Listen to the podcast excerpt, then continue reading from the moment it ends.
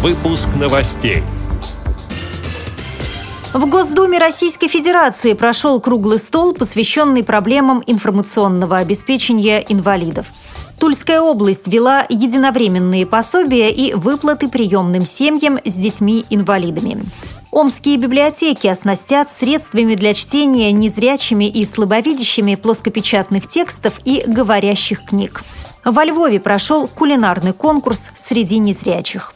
В Гродно начал работу онлайн-путеводитель по городу, удобный для людей с инвалидностью. Далее об этом подробнее в студии Наталья Гамаюнова. Здравствуйте. Здравствуйте понедельник, 2 июня, по инициативе фракции КПРФ и при поддержке фонда «Роза Люксембург» в Госдуме Российской Федерации прошел круглый стол, посвященный проблемам информационного обеспечения инвалидов.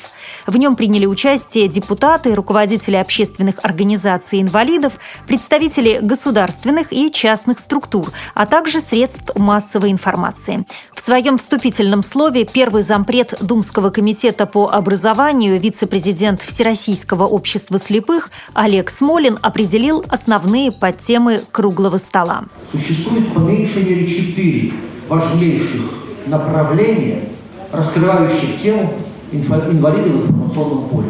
Направление первое – это доступ к информации. Второе направление – доступ инвалидов к государственным услугам. Третья позиция, уважаемые коллеги, это, конечно, доступ к образованию. И, наконец, четвертое, нарастающее направление – это направление, связанное с трудоустройством.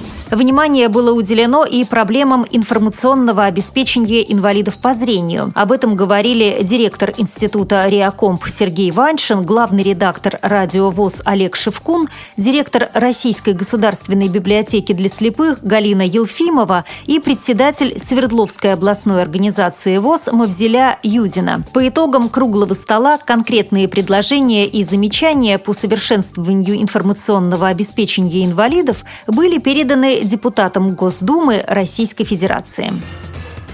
Ряд социальных законов в поддержку приемных семей, воспитывающих детей-инвалидов, приняла Дума Тульской области, сообщает агентство «Интерфакс». В частности, внесены изменения в региональный закон о защите прав ребенка. В этом году выплата единовременных пособий в размере 40 тысяч рублей на приобретение бытовой техники или мебели будет выплачиваться при усыновлении и передаче под опеку ребенка с ограниченными возможностями здоровья или инвалида. Выплата полагается тем родителям, которые взяли детей на воспитание с 1 января нынешнего года. Омские публичные библиотеки оснастят специальными средствами для чтения незрячими и слабовидящими людьми плоскопечатных текстов и говорящих книг, сообщает правительство Омской области. Каждый библиотечный пункт получит набор адаптированной электроники, куда войдут компьютеры, оснащенные программой экранного доступа, читающая машина Сара, электронный увеличитель Топаз и тифлофлеш-плееры для прослушивания книг на флеш-картах. Кроме того, увеличился и прокатный парк тифлотехники для чтения говорящих книг в Омской библиотеке для слепых. Появились современные компактные многоцелевого назначения тифлофлеш-плееры, совмещающие в себе диктофон и медиаплеер с поддержкой различных форматов. Далее новости ближнего зарубежья. Во Львове прошел конкурс «Галицкая слепая хозяйка». Мы хотим дать возможность женщинам с нарушениями функции зрения выразиться, показать свое мастерство, удивить зрячих фантазий, говорит руководитель Львовского отделения Украинского товарищества слепых Любовь Кукуруза. Рецепты блюд, которые были представлены на суд жюри, а это исключительно мужчины, будут впоследствии записаны на аудионосители, следовательно, обязательно доступны для ознакомления всем членам УТОС, сообщает портал «День». Начал работу онлайн-путеводитель по Гродно для инвалидов, сообщает сайт С-13. Сервис разработан студентами Гродненского государственного университета имени Яна Купалы и содержит постоянно обновляющуюся базу данных. Сейчас это примерно 700 объектов социальной и иной инфраструктуры с указанием наличия безбарьерной среды и описанием ее основных параметров.